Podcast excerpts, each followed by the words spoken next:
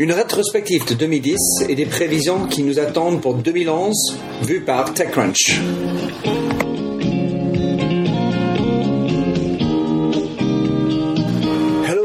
Et bienvenue sur Minter Dialogue. Je suis Minter Dial, votre compère pour cette émission radio téléchargeable, autrement dit un podcast.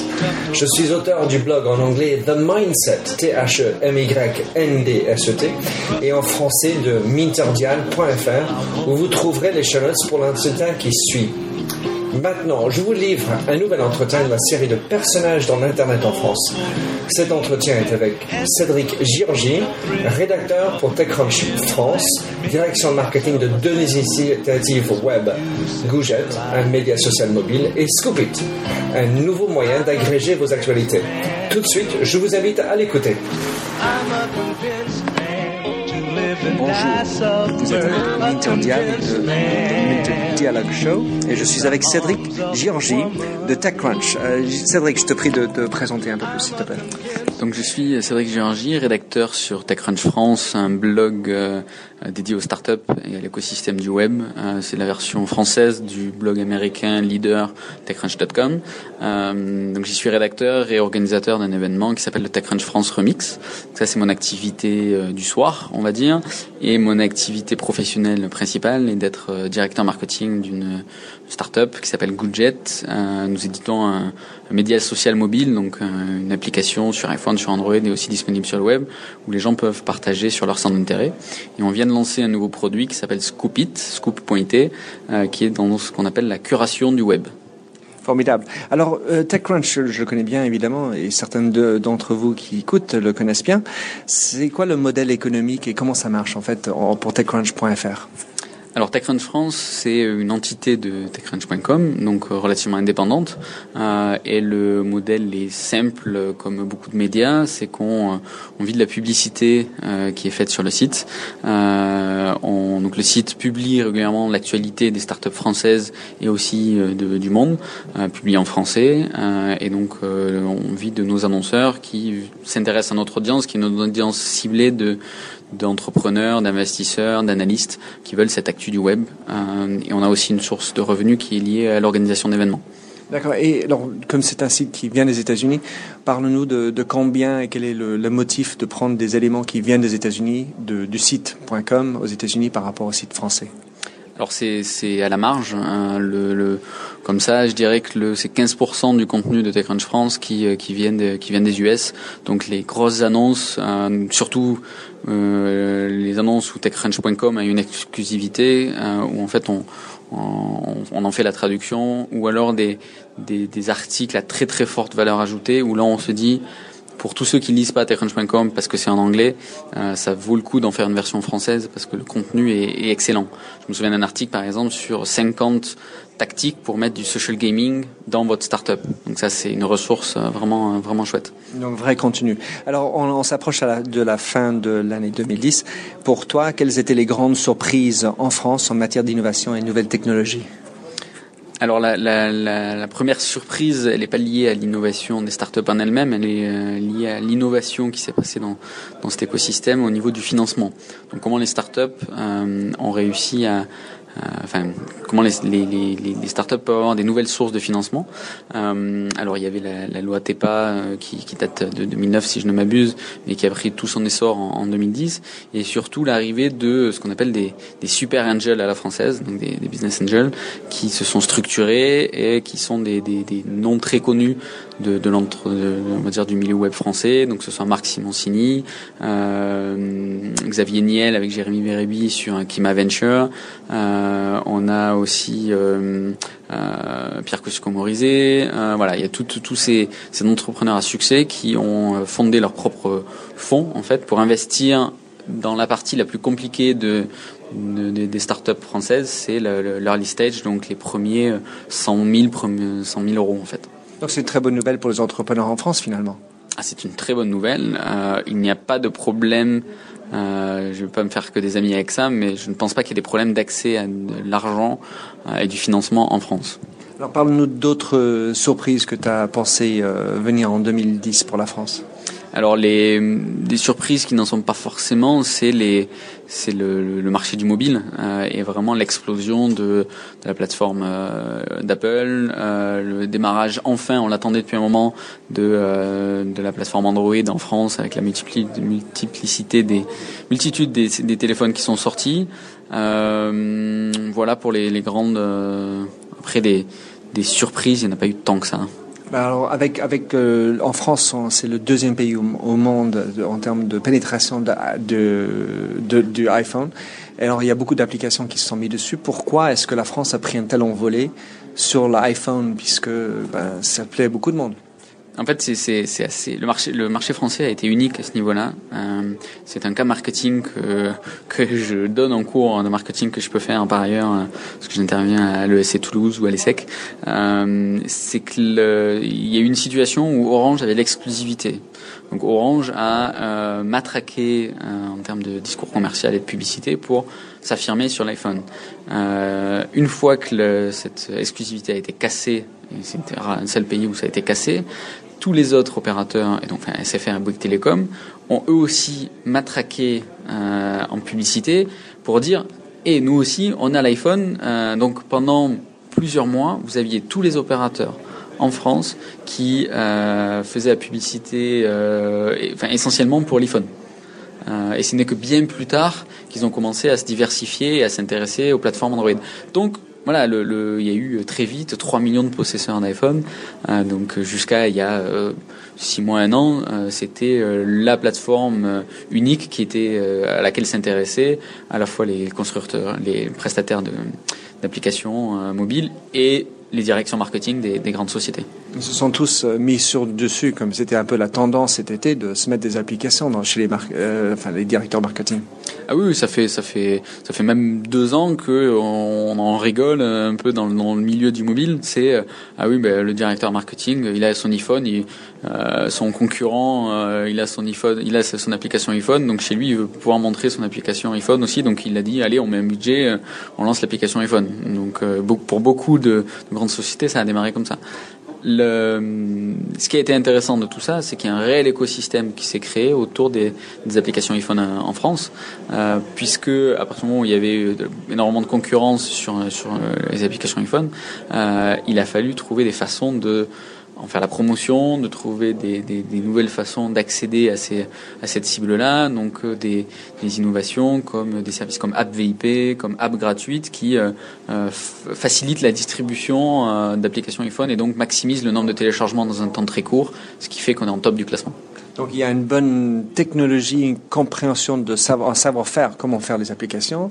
Il y a un canal de distribution des applications. Il y a, on va dire, une emprise dans le marketing. Et finalement, ça va nous amener, parce que smartphone, à faire de, d'accepter plus l'Internet comme un moyen marketing euh, important.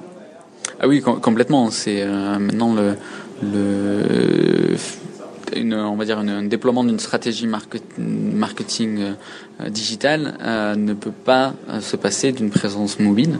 alors iPhone et heureusement maintenant les donc à la fois les, directions marketing mais aussi les, les, ceux qui construisent les, donc les prestataires les agences vont aussi sur Android parce que le, Android a je crois qu'on est quasiment au niveau du nombre d'iPhone en France donc une, application à l'heure actuelle euh, pour une marque euh, ne peut pas se lancer euh, uniquement sur iPhone. C'est une, une erreur marketing.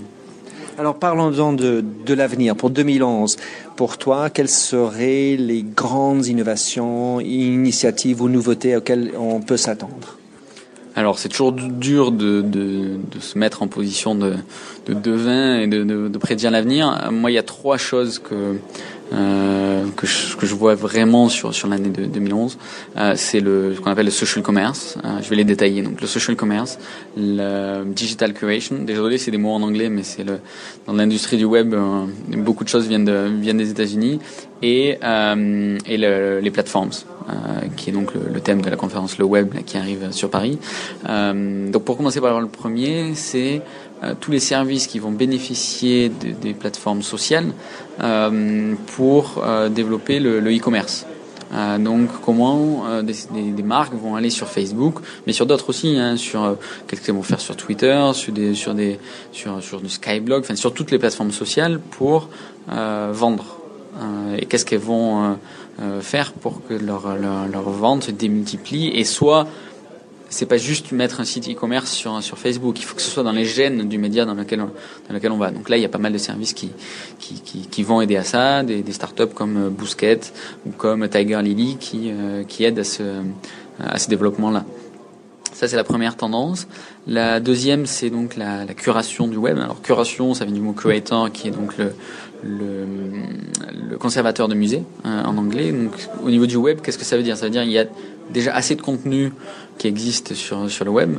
La question... Assez, c'est une légère sous-estimation. Voilà. La question n'est plus trop de euh, créer du contenu, elle est de dire, bon, parmi tout ce contenu qui existe, comment j'arrive à, à dénicher les pépites, le, le, meilleur du, le meilleur du web. Euh, et donc, pour, et comment je le, je le réarrange pour lui donner plus de sens encore, et je le réenrichis. Euh, donc c'est la curation euh, et c'est le sujet chaud euh, du moment. et on a en France des, des, des, des startups qui s'intéressent à ce sujet-là depuis un petit moment, comme Pearl Trees ou comme Scoopit, donc la, le nouveau produit qu'on vient de, qu'on vient de lancer. Euh, et pour finir, donc troisième tendance, les plateformes, qui rejoint un peu ce que je disais en premier sur le social commerce. Donc c'est euh, tous ces services qui vont se baser sur Facebook Connect, sur Twitter Connect, sur LinkedIn Connect, pour créer des, des, euh, euh des, services à valeur ajoutée, sans réinventer la roue, sans, chercher à agréger tous les euh, amis. Donc c'est euh, des, exemples en tête qui sont pas là des, startups françaises, c'est euh, des services comme Plancast qui permet de, gérer tous les événements auxquels on veut aller et donc découvrir les événements, comme Quora, un service de questions-réponses qui fait beaucoup de bruit dans la vallée actuellement. Voilà, c'est un peu le, les grandes tendances que je vois arriver. Cool. Alors Cédric euh, Giorgi, euh, pour les pour toi, quelles sont les, sociétés françaises qui sont exemplaires en matière de, social media et enfin tout ce qui est nouvelle technologie? Est-ce que tu vois des, belles exemples euh, en train de travailler sur l'internet en France? Alors, c'est toujours une question compliquée puisque on est en plein dedans là et les marques sont vraiment en train d'essayer de se changer, de, de, de, d'aller vers ces médias sociaux. Euh, Air France euh, est un bon exemple. Euh, je pense parce qu'ils sont tellement mondiaux qu'ils ont été obligés euh, sur les US à l'être, donc ça les a forcés aussi à l'être sur sur la France. Euh, des euh, des, des grandes sociétés comme Renault ou Danone sont pas les dernières, mais sont pas les premières, euh, mais s'y mettent. Euh, Renault, qui est partenaire de la conférence Le Web, encore une fois, c'est un bon signe. Ça veut dire qu'ils s'intéressent vraiment à tout, ce, tout cet écosystème-là.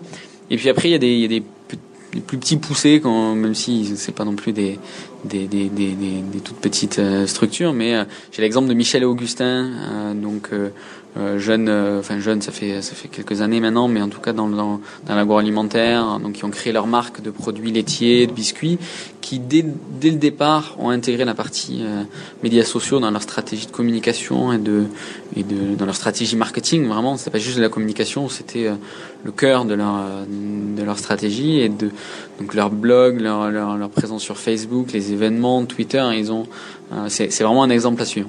Alors, ils avaient, avaient, le côté un peu décalé, sens d'humour, qui, qui, était très frais. Oui, c'est tout un. Ils racontent leur histoire. Euh, en anglais, c'est storytelling. C'est vraiment ce que ce qu'ils ce qu'ils ont ce qu'ils ont fait. Les gens, quand ils achètent du Michel Augustin, ils n'achètent pas seulement le produit qui est bon, mais ils achètent l'histoire, le, le, le, le, parti pris de la marque, l'ambiance d'une certaine façon dans laquelle euh, ils essaient de mettre leurs leur consommateurs et leurs prospects. C'est très attachant. Alors une dernière question pour toi. Euh, pour une stratégie digitale, pour une entreprise, quelles sont les clés de succès selon toi? Wow, euh, dure question. Euh, je pense que sur les sur les médias sociaux, euh, il y a un besoin énorme d'humilité. Euh, humilité parce que les marques sont en, face à face directement avec leurs euh, avec leurs clients et leurs prospects, donc elles ne peuvent plus asséner un message et ne pas écouter pas écouter derrière. un exemple, par exemple, sur les sur pure players du e-commerce, c'est de moins en moins bien vu d'envoyer une newsletter sans que le l'expéditeur soit une adresse à qui on peut répondre.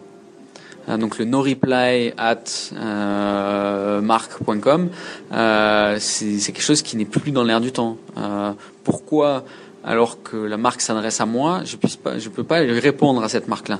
C'est plus loin que opt-in, c'est-à-dire il faut opt-in et permettre de reply back. Oui, oui, c'est la réponse en retour. C'est vraiment dire, je te, je, je démarre une conversation, c'est le mot conversation qui est vraiment important. Si je démarre, bah, tu peux la continuer avec moi. Euh, et c'est pas juste, je te fais mon message, mes 30 secondes, enfin l'équivalent de cette newsletter là, c'est les, c'est les, c'est les 30 secondes de publicité. Euh, euh, publicité euh, en ligne, enfin sur la publicité vidéo, pardon. Donc euh, voilà, les, les, gens veulent répondre, ils veulent être écoutés.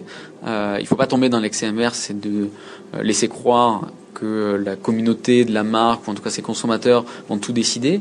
en tout cas, il faut dire, on entend, on écoute et on regarde l'ensemble des retours, on regarde comment ça colle par rapport à notre stratégie et on vous implique là-dedans.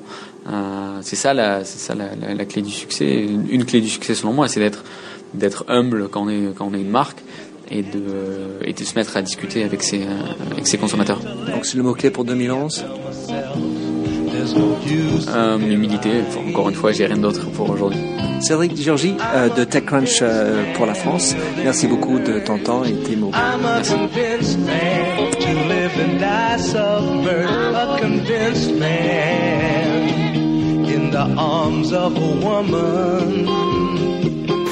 Alors, merci d'avoir écouté cette treizième et chanceuse émission de Minter Dialogue avec Cédric Giorgi, rédacteur pour TechCrunch France, et qui j'ai vu aussi partout aux webconférences de Louis Clemer 2010 à Saint-Denis, Paris. Vous trouverez tous les sites et références dans les show notes sur minterdial.fr. Vous pouvez également souscrire au show Minter Dialogue où vous trouverez d'autres entretiens dans cette série d'hommes et de femmes sur l'Internet en France dans celui de Fabrice Ebeboin, Read Web France, Jacques Lorne de Loire-Merlin, Vincent Ducré et Anne-Sophie Bordry. Sinon, je vous invite également de me retrouver sur mon site anglophone, themindset.com, T-H-E-M-Y-N-D-S-E-T. La marque se rend personnelle où j'écris sur les enjeux des marques sur le digital. J'ai également un newsletter hebdomadaire que j'édite, en anglais bien entendu. Enfin, vous pouvez aussi choisir de me suivre sur Twitter, at MDIAL, M-D-I-A-L. En tout cas, faites du podcasting, c'est une nouvelle forme de consommation de médias. C'est pratique, c'est mobile. Faites-le circuler si cela vous a plu. Bonne continuation.